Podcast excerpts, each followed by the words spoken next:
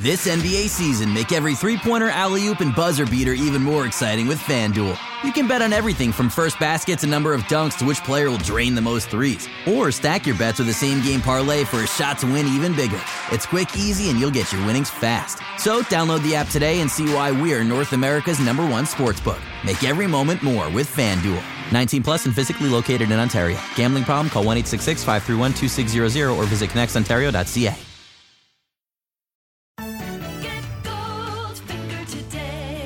Here's the scenario. You've been injured in a serious accident. The doctor says your recovery could take months, maybe even years, yet your insurance company is denying your claim every step of the way. If something like this happens to you, call me, Brian Goldfinger of Goldfinger Personal Injury Law. We have offices in Toronto, London, Peterborough, and now Kitchener Waterloo. Visit goldfingerlaw.com and get us working for you. You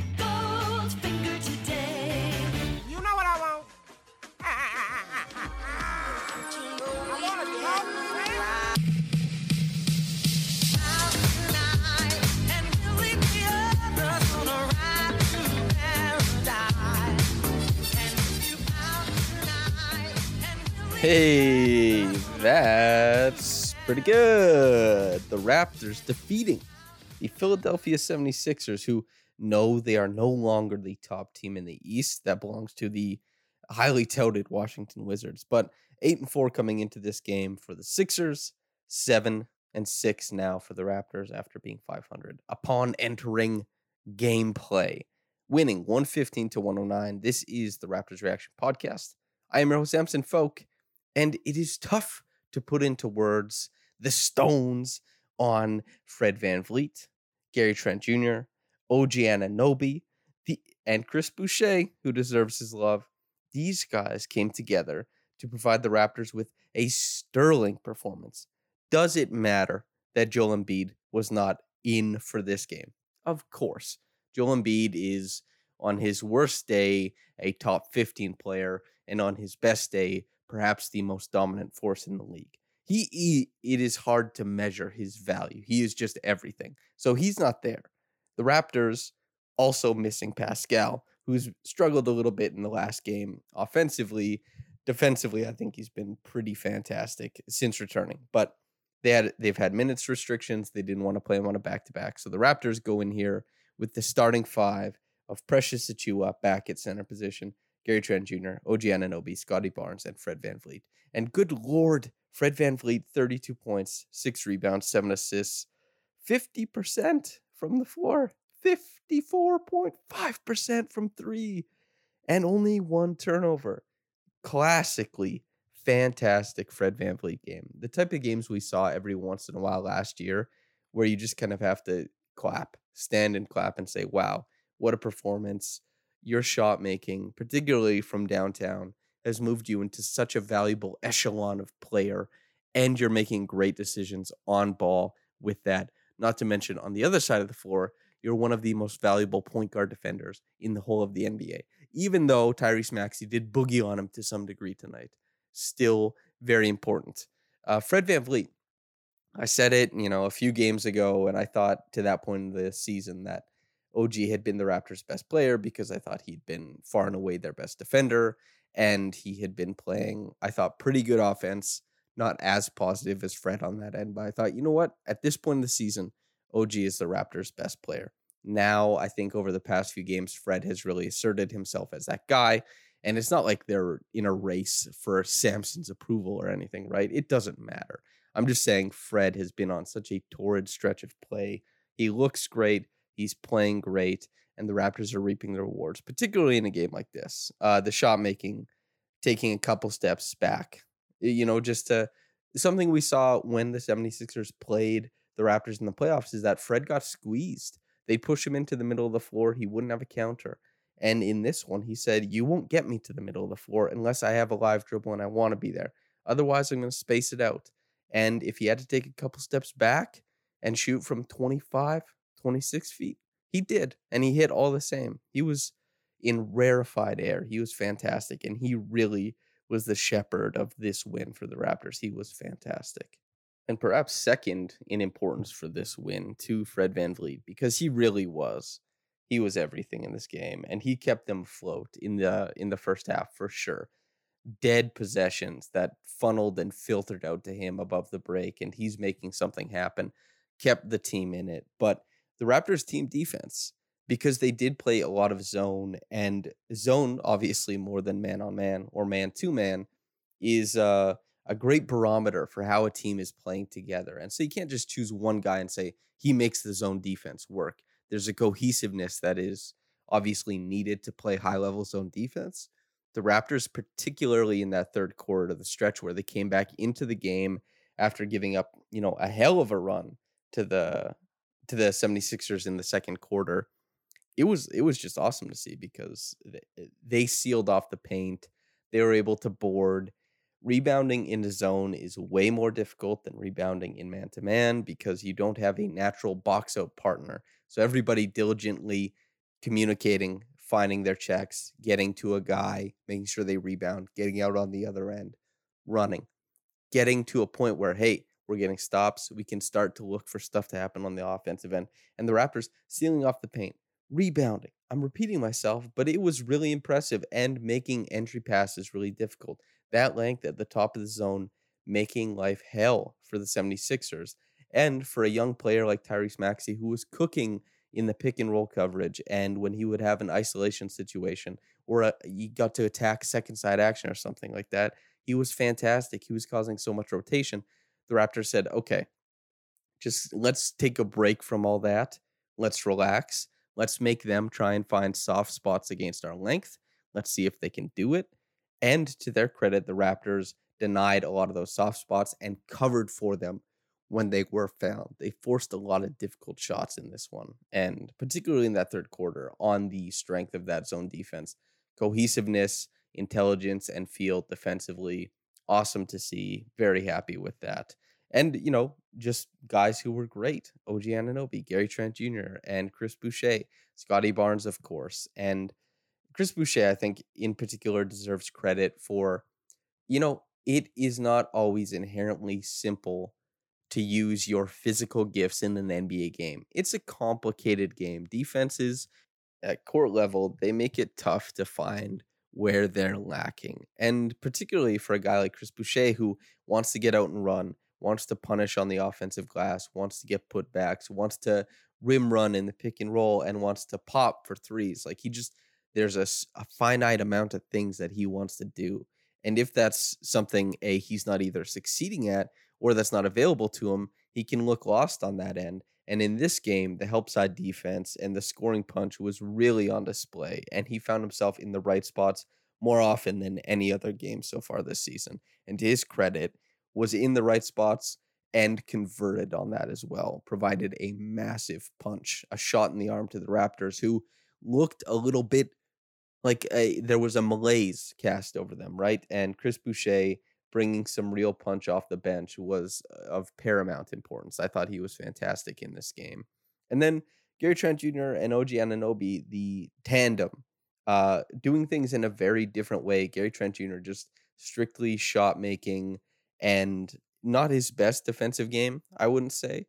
And like that's okay. He's been so good defensively and he's hit all those home run plays that you know, there can be a drop off every now and again. Same with OG.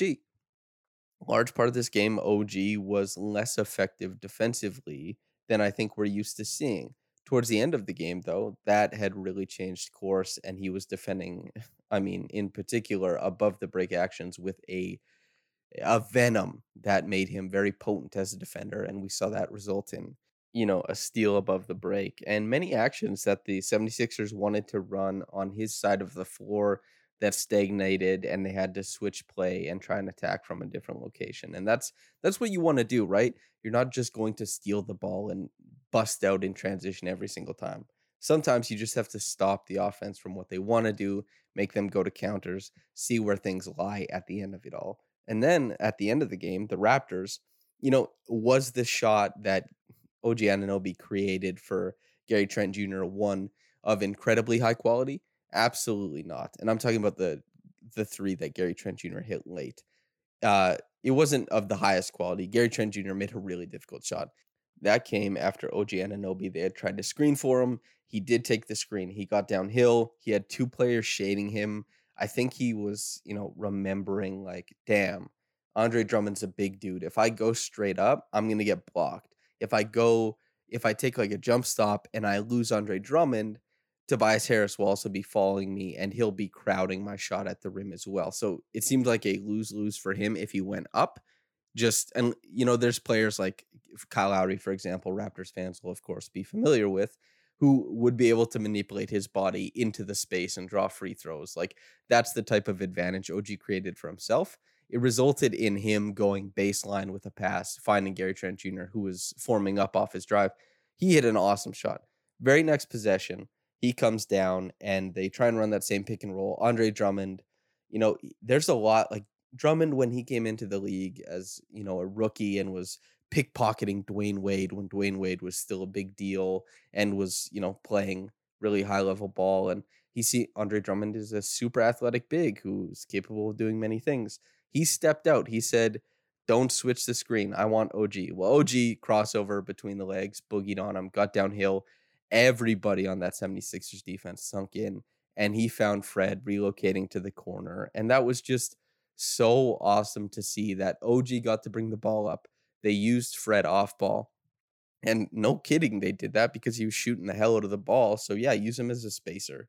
And you can run second side action if something doesn't work out. Just give OG a shot, see what he can do. Two possessions in a row, six points created, and the shot he the shot he was able to create to play make to Fred was of extremely high quality. You couldn't have asked for a better opportunity at that point in the game. This is what moved the chains for the Raptors. This is what kept them going. And not to mention the steal where he got out on the break for the dunk. And then when he relocated for a three himself that he hit, all these plays down the stretch of the game, OG Anunoby is melding together this step towards I'm a guy who creates and also still honing in and saying, I am also a wonderful tertiary option. I can exist in the offense without dominating the ball and be a major positive. And not to mention, like a ton of great screens set throughout the game. So while it wasn't like a huge, robust game for OG 20 points, four boards, four assists I thought it was really, really encouraging. I the the game against the Knicks, of course, was just fantastic because there was some significant on ball chops in that game. But games like this from OG being a pedestrian thing for him is exactly what the Raptors need. It's what any player who's looking to do what he does needs. I mean, you can read what I wrote prior to the season about how his all-star future isn't as like this insane on-ball guy. It's an amalgam of all the different things that he's been able to do. And you could read Louis Zatzman, you know, he wrote a fantastic piece for the 538. And you can see that he's also describing a similar thing that he's carving out a unique and novel path to all star slash most improved player status. It's he's done he's doing a fantastic job and it's completely his own thing. And, and the Raptors also continue to use him when they have early offense and he can generate low post position they just go to him and he bullies guys in there and they say, see what rotations you can generate from the defense. If there's like a little drop off pass, a little dump off pass for an easy layup, we'll take that, obviously. But if not, see if you can find a three pointer, especially if Scottie Barnes is bringing the ball up on the strong side. Well, that's stupid. The, the side of the ball is always the strong side. If Scottie Barnes is bringing the ball up on the side that OG's posted up on, then Fred will be the guy on the opposite side of the floor if the three are sharing it, right? And so you have OG who will get a post up. He'll be in the middle of the floor and he can rotate. He can generate some defensive attention. And Fred can relocate. He can form up. He can use his ability as a spacer and an off ball shooter to be more potent. These are the natural quirks and rhythms that we're looking to see from these guys playing together. That's exactly what you want to see. This is chemistry. This is gelling. This is reaching a higher level. And of course, the 76ers without Embiid are a non remarkable team. But the Raptors, you have to beat the non remarkable teams, and they did tonight.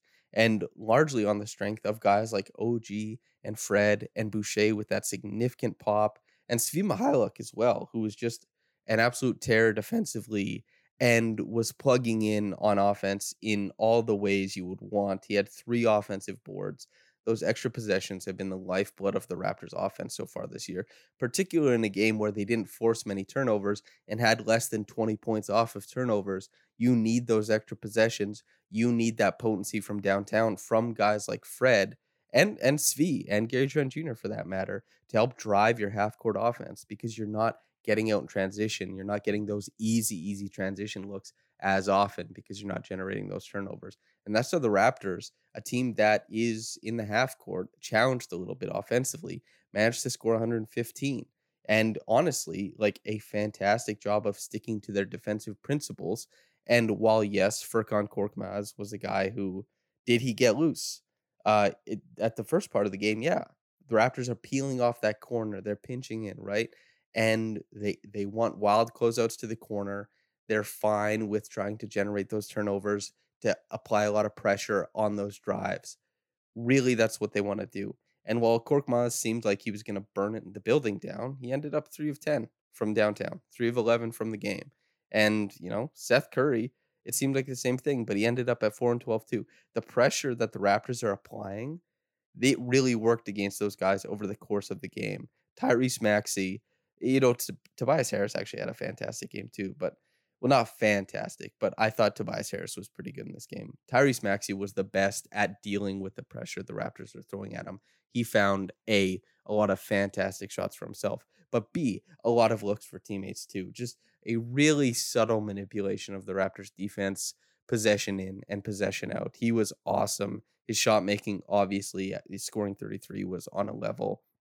And, and Shake Milton also added a little bit of punch in that regard too. But the Raptors, the game plan worked in this one. And would it be as sustainable if the three point shots weren't falling like they were? Of course not.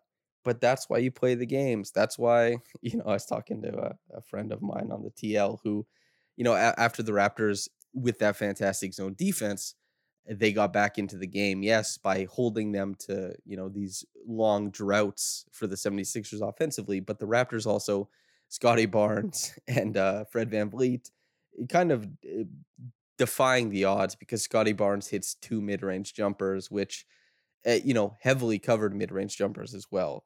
He's hitting them. Is that really his bag? Not not really. I mean, we have to see a much larger sample size if that's really something he'll do. Like he'll deflate a defense the same way Kevin Garnett did in his prime.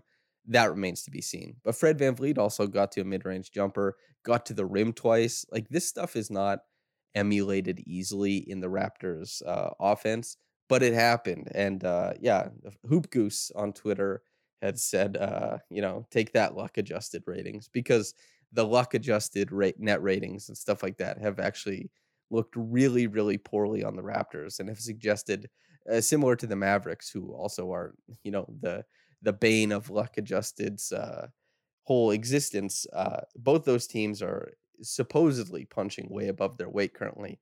But like I was saying, that's why you play the game. Because you can adjust luck, you can do all this, and sure you can that can be a good reminder of what teams are good at. But at the end of the day, lucky or not lucky, they get a W. And of course, you know, you can you can definitely look at that stuff and I enjoy that stuff too. And it can be a good barometer for the future, of course, and you can keep it in mind. But you play the game, shots fall or they don't and the Raptors, to their credit, got more to fall down the stretch than than the 76ers did. Okay, also something I wanted to talk about was Precious Achiuwa got swallowed up at the rim by Drummond. That play they overturned at the end, I it was one of the cleanest blocks I've ever seen in my life. Drummond tracked his steps. He met him at the top. He got ball before he got anything.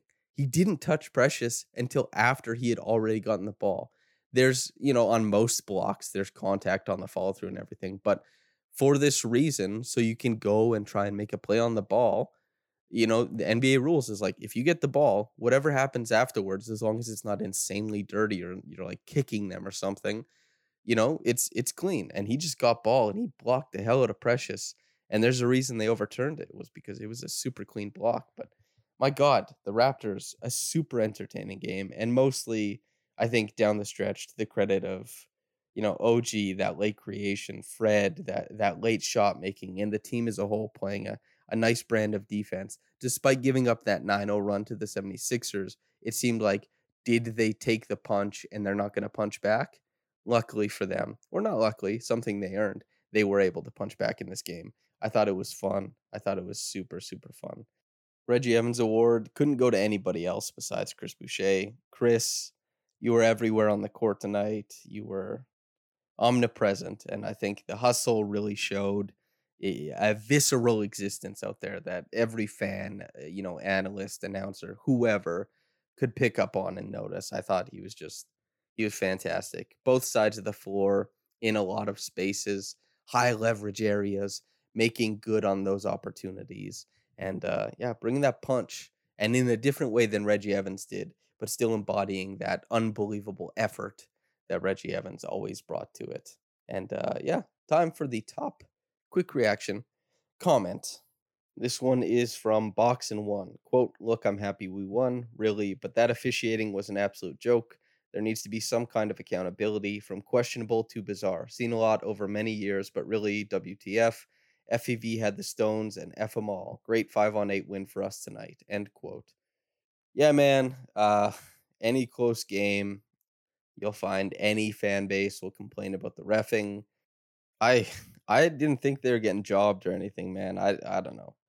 I also think it's the least interesting thing to talk about in sports ever, but because every fan base thinks that they're getting screwed over. And by the way, it's like it's not just Raptors fans, but every fan base always thinks they're getting screwed over. And whatever you want to read into for subjective validation or whatever that means, right? I don't know. But I think because every fan base talks about it all the time, every single close game, that's something that I just don't care to talk about. I, I understand why it's cathartic. I understand why the the comment section likes it, but it, this every fan of every team talks about this after every single close game. Wow, the refs tried to screw us. So, and you know what? Maybe they did. Uh, thanks for writing in box and one. Thanks for listening, listener. But whether you got into this in the morning or at night, have a blessed day and goodbye.